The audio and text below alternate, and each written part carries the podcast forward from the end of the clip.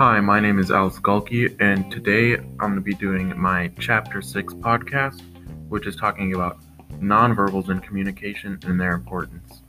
Uh, nonverbal cues are incredibly important in behavior as they add meaning and depth to what we can be talking about, and they can convey messages without even uh, having to say words. Like, if I see someone and I wave, that's a sign of greeting. I don't actually need to say hello for them to get the meaning. Um, but they can reflect more than that too. They can reflect our attitudes, beliefs, values, and feelings. And uh, sometimes they can contradict the message we are sending, or sometimes they may add to what we are sending. I mean, we make faces with our face, and we oftentimes sometimes don't realize that we're even doing it. So we may say something trying to seem positive, some people might see right through that and see that maybe we aren't so happy.